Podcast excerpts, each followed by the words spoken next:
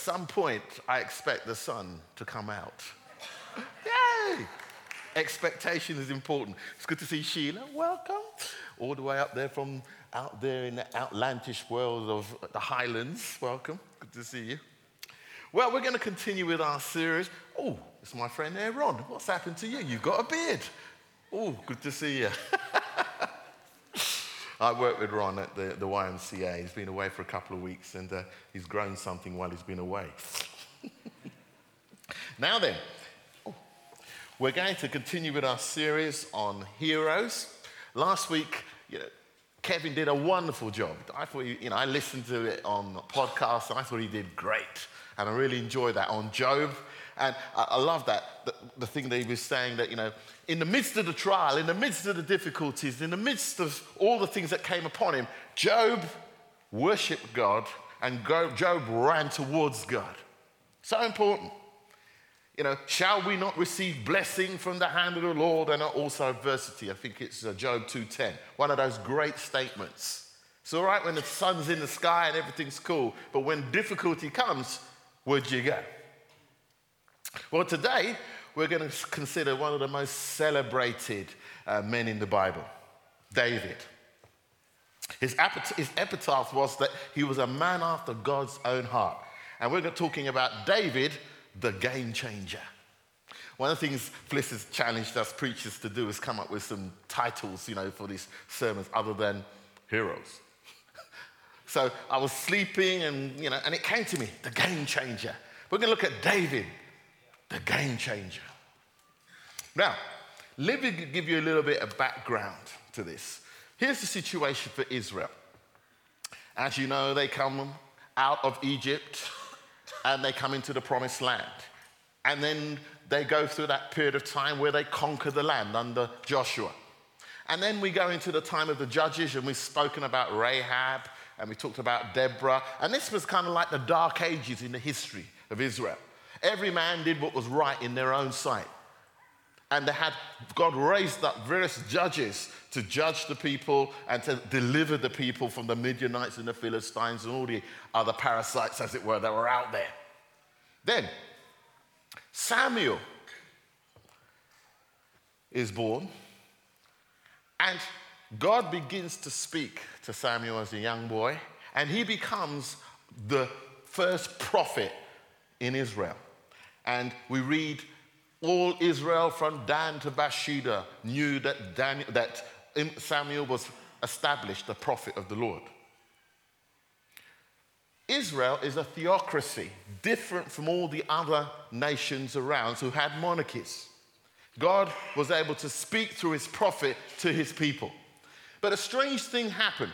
Israel didn't want to be a theocracy. They said, Give us a king. Now, Samuel was really upset about this. And the Lord says to Samuel, Don't worry, they haven't rejected you, they've rejected me.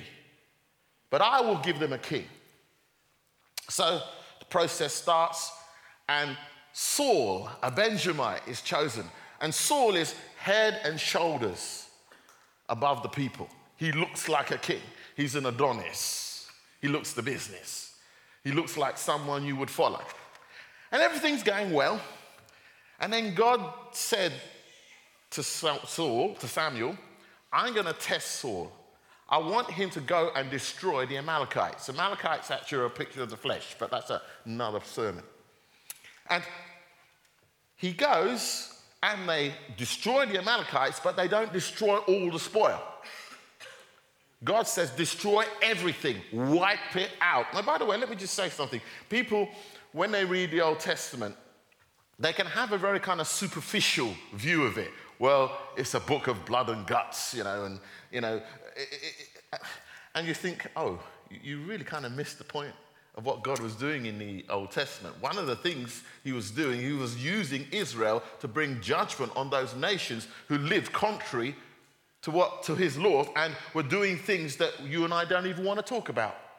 So he had to cleanse the land. Anyway, back to the situation. So Saul is supposed to destroy all the Amalekites. And what happens is that he destroys the Amalekites, but he doesn't destroy the spoil, and more importantly, he doesn't destroy the king, Agag. And God speaks to Samuel and says, Go and see Saul. So this is how this is how, this is the situation. Samuel is coming towards Saul. Saul is coming towards Samuel. Saul, in his mind, has done the job. Samuel knows that he hasn't. So you, you have this wonderful line. You know, uh, Saul is like, Whoa, great to see you, Samuel. I've done the will of the Lord. And this is what Samuel says What meaneth this bleating of sheep and lowing of oxen in my ears?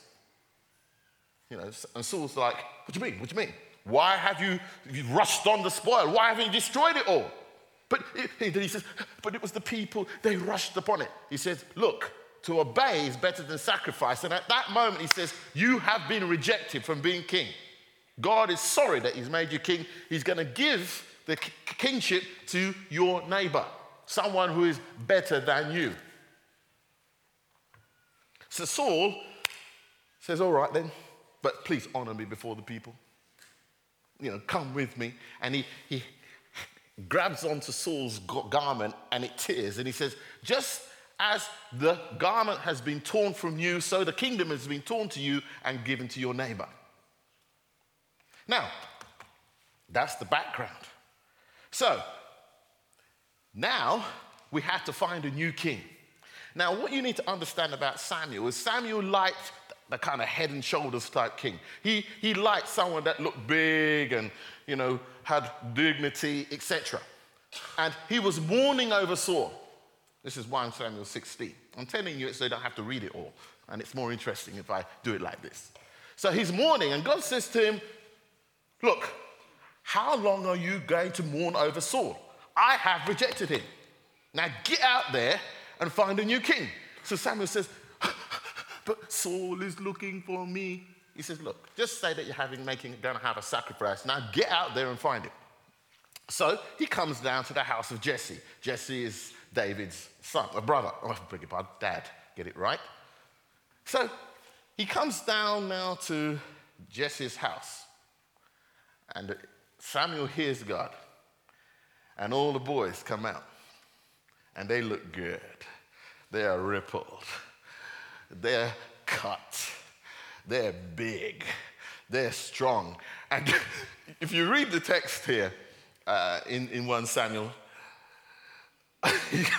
he sees the first son, and Samuel's like, Yes, this is he. And the Lord says to him, No, no, no. You see as man sees, but I don't look at their stature, I look at their heart. So he goes through the sons, and then Samuel says to Jesse, uh, Is there any more sons that you have? And it's a moment of truth because it's like Jesse thinks, hmm, do I have to tell him about that one? When I was growing up in the uh, Afro Caribbean community, as you're growing up, you would, you'd, you'd know your immediate brothers and sisters. And then you would find that you had a half brother that no one had told you about, but it, it just came to light. Some of you know what I'm talking about, some of you, I hope you never find out.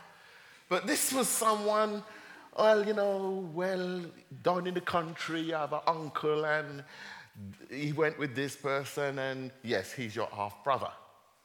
Well, that's how Jesse, I think, felt a little bit about um, uh, David. Leave him in the field, no one knows about him. Let's just forget about him. Bring all the good ones, you know. so J- Jesse says, well, yes. Yes, who is it? Uh, David, he, he, he keeps sheep. And I like what Samuel says bring him.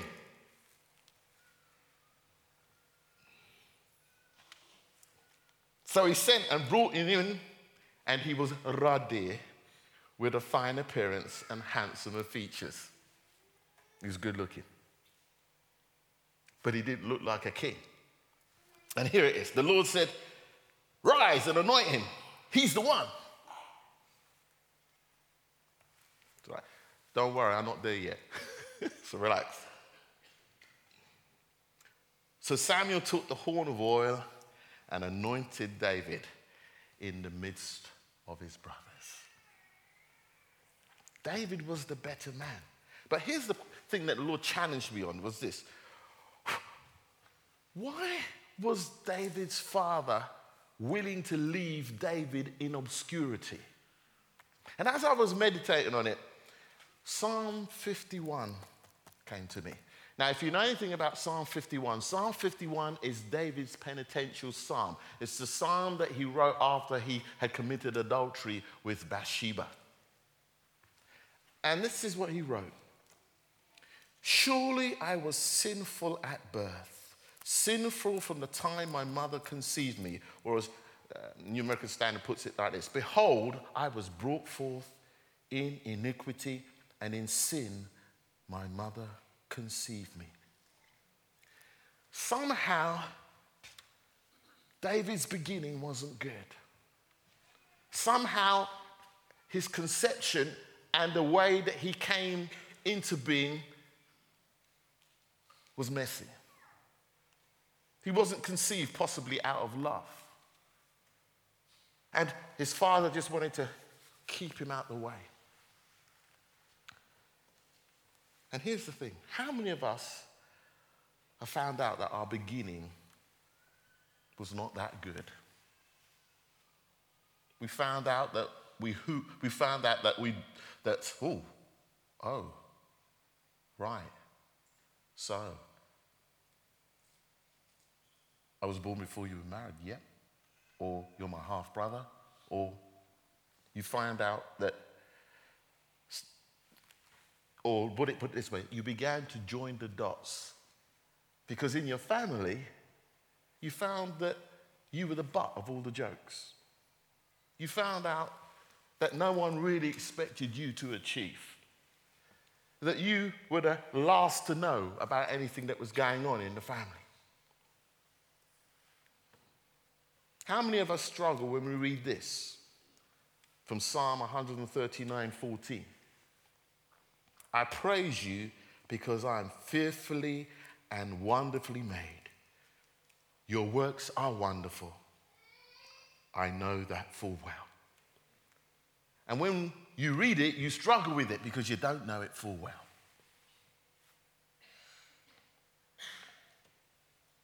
We never think that God might have a plan to use us as a game changer because we didn't get a good start. We feel disconnected. But what's God's intention? I want to encourage you this morning if you feel like that at times. You, you feel like, well, yeah, God can use him, but he can't use me. And if you really knew what happened in my life and all the rest of it. But this is what God wants to do. Samuel, Samuel says to Jesse, as I said earlier, go find him. So he sent and brought him in. And as I said, he was ruddy with a fine appearance and handsome of features. Then the Lord said, Rise and anoint. This is the one. So Samuel took the horn of oil and anointed him in the presence of his brothers. And from that day on, the Spirit of God came upon David in power. Samuel then went on to Ramah. Now, you know what? For some of you,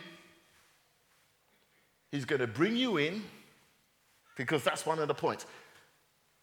Simon brought him in. And you know the next thing God wants to do? He wants to raise you up. You don't have to be on the outside. You don't have to feel like you're a stranger.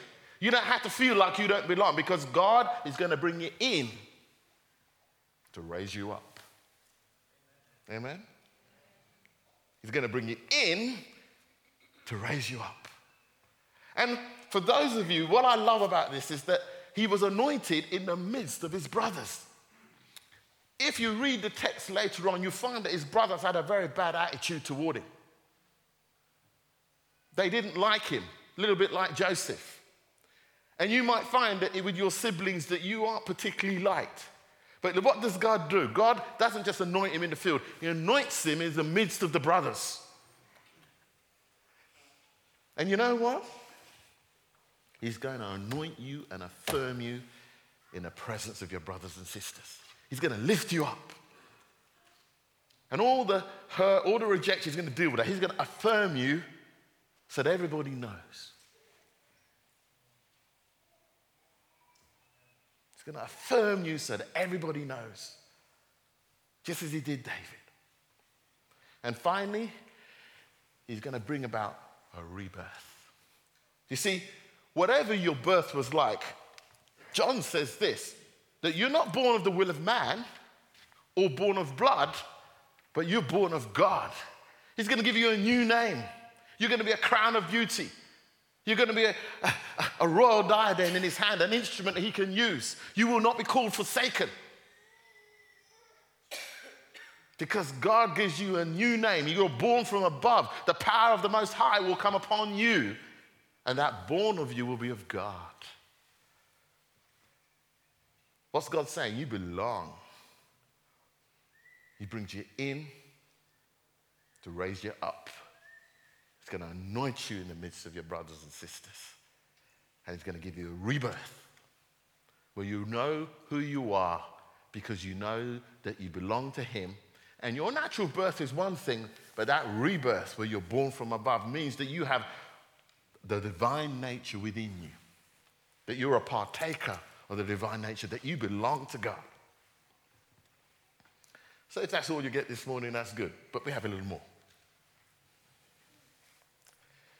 The game changer revealed. Let me run through it now. Israel are at war with the Philistines, and they are set in battle array. You've got the Philistines on one mountain, oh, one side of the hill, yeah, and you've got the Israelites on the other, and there's a big valley. Goliath, the Philistine, wants to have a one to one duel, and it's winner takes all. If you kill me, then we serve you. If you kill, if I, and if I kill you, we, you know, the Philistines serve us. We, you, you will serve us. So it's a winner take all situation.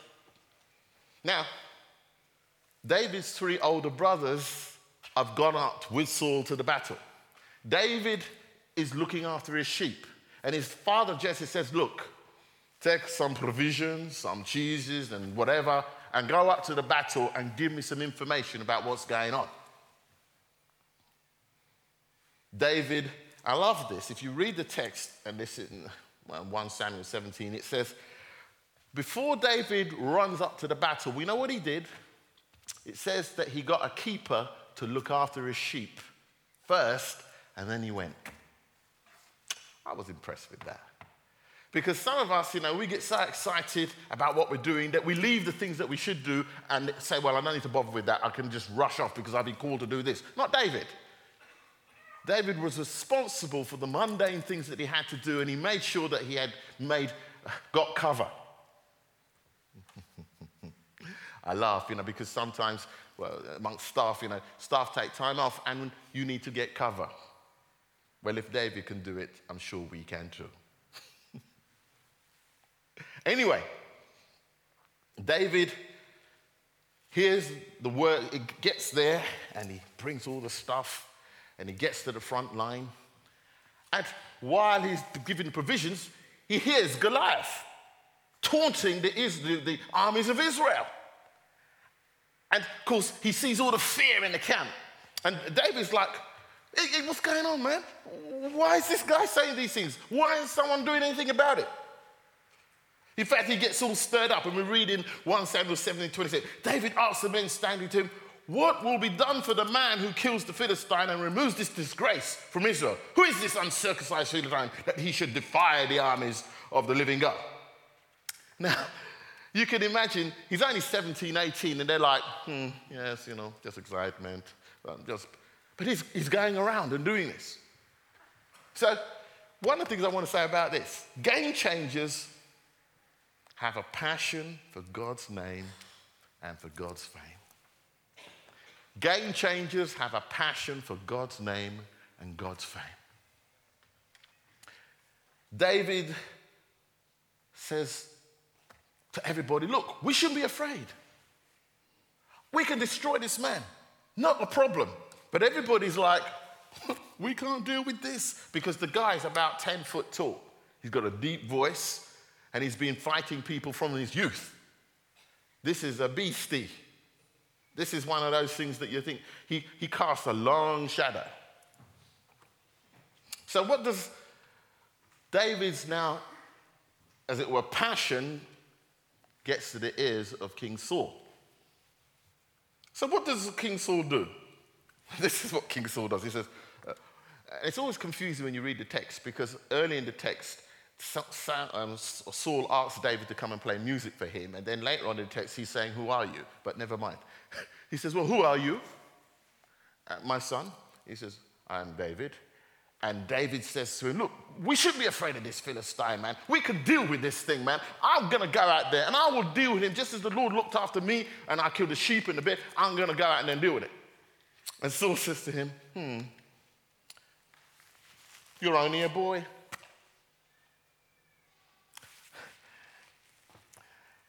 We have lots of people who like to tell us the odds. You can't do this. We're in a time of economic austerity. Where are we going to find money? Don't you know there are people out of jobs? How are you going to get that job? How do you think, what, what makes you think that you're different from anybody else? The odds are there. And all Saul does is telling the odds. He says, Look, you're a boy. This guy's been fighting people from when he was a youth. How do you think you, ruddy faced, beautiful, handsome young boy, kind of should be a kind of Boyzone or, you know, one of those boy band type looks, you're going to go out there and fight that beastie over there? Look, you know something, friends? The facts don't count. Whatever's going on in the economy out there, the facts don't count with God. Because you see, the reality is this that the earth is the Lord's and the fullness thereof and all that dwells therein. And I have to keep reminding myself of that when we go into board meetings and this meeting, that the earth is the Lord's, that the resources is not limited.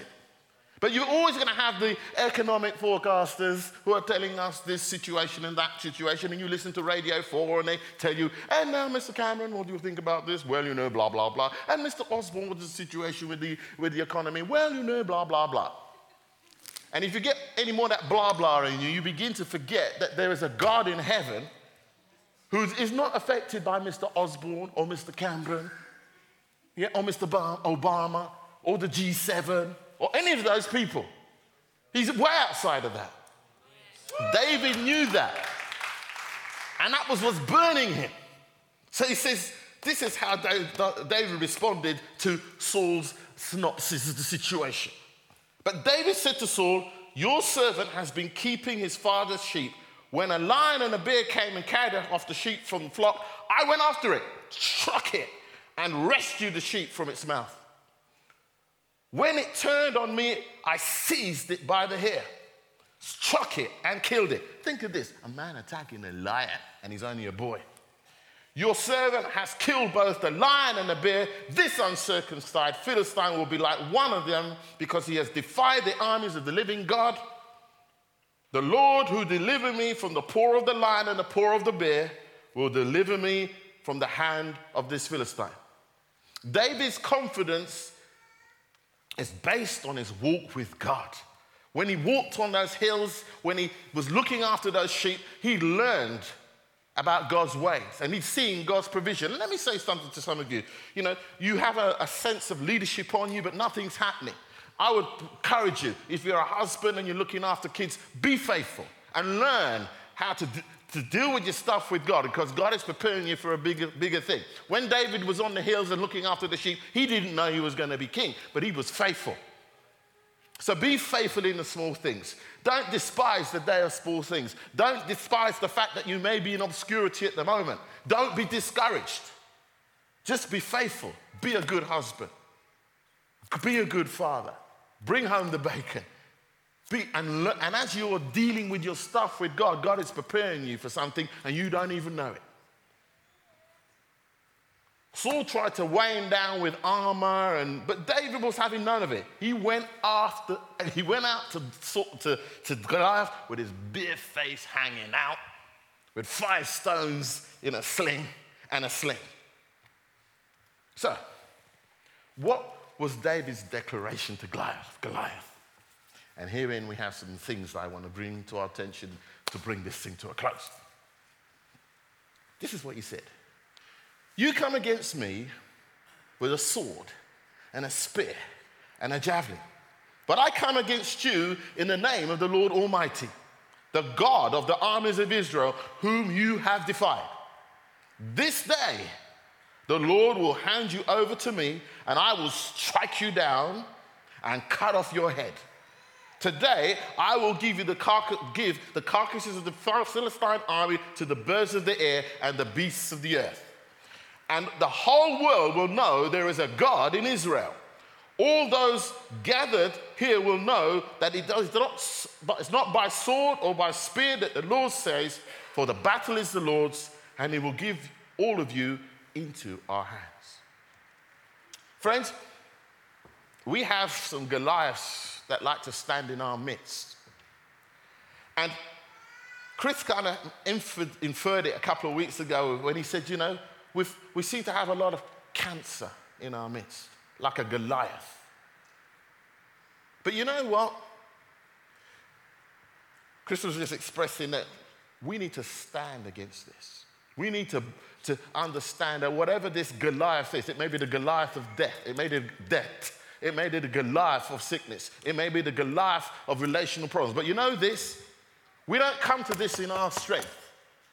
We come to this knowing that the Lord God, whose power has not abated one iota, is the same yesterday, today, and forever. And He can heal cancer, and He can deal with debt, and He can deal relation, with relational issues because He's God. And that's where we come from. That's our perspective. So, what can we learn? And we'll finish with this. Game changers usually have poor and humble beginnings. So if you're all messed up, which is most of us, and your beginnings are not great, then you qualify. Game changers learn how to walk with God doing the mundane and the ordinary. For some of you, you're doing the mundane and the ordinary and you're getting a bit frustrated because things aren't happening. Look, David learned about God doing the mundane and the ordinary things in life. And if you're dealing with your stuff in the process, great. You're going to be a game changer. Game changers learn to encourage themselves and others in times of difficulty. Look what David did. When he came in, he encouraged people. He said, Come on, guys. It's not over. He had the same spirit that Caleb had and Joshua had. When the children of Israel went up and saw the promised land, and they said, Oh, they are giants, so and, and Caleb and, and, and, and um, Joshua came back and said, No, no, no. There will be bread and meat for us. The defenses have been taken away. The Lord is with us. He will give us this land. And you know something? The Lord is with us. And I tell you, He's up to something. Some of the signs and wonders and healings that are going on, we were together the other Monday night and 50 odd people turned up for SMT. I'm thinking, I said to Linda, God is up to something here. This is a Monday night. It's miserable. Look, 50 people pack in the room and want to find out what God is going to do so they can move on. That's, that's God. Because I don't remember that we kind of advertised that meeting big time. Game changers come to terms with who they are in God and begin to operate in the authority that is theirs in Christ Jesus. Friends, we have been given authority. We do not have to be like victims. We have authority in the name of Jesus over all, not some, all the works of the evil one. And many a time we sit there and we allow situations to come upon us when we actually need to begin to speak out what God has given us authority to speak out and speak over those things that seek to destroy us and seek to intimidate us, whether it be debt, whether it be sickness, whether it be relational, whatever it is, we have authority over it in the name of Jesus, not because of what we've done, but because of what He's done. Amen? His name is higher than every other name that is named, not only in this world, but that which is to come. And when he completed his work on Calvary and he went down into Hades and he made an open show of principalities and powers and triumphed over them, when he went back into heaven, it said, All authority has been given to me. Therefore, we as his people have that authority. And we have to learn to exercise it and learn to actually walk in it, just as David did. Finally, Game changers have a passion for God's name and his fame. They want all the earth to know that the Lord is God. You know, that's my passion. I want every name, I want every person to know that this God whom I serve is a great God. And friends, God is good not because he answers your prayers, because of who he is. Would the band come up, please? So, friends, every one of us in here has the potential to be a game changer. David came onto the pitch, and not only did he win, did he destroy Goliath, but the whole nation of Israel gained confidence from that one act. He went on to become king, and Israel became the most powerful nation on the face of the earth, 1000 BC, which is the halfway point between creation and Jesus, as it were. And he set up what will be called in the life of Israel the golden years. Please stand, folks.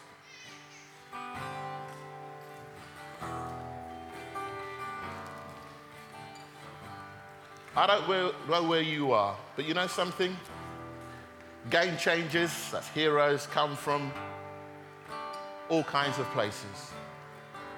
Usually, they're small in their own eyes. But what God would want to do is put a spirit in you where you don't live in the shadow of the past, but you begin to live in the light of what God has made you. His plans for you are plans for blessing, to give you a future and a hope. And whatever He's put within your heart in terms of the promises that He has made to you, He will bring them to pass. And God can cause you to be a game changer just where you are. Amen.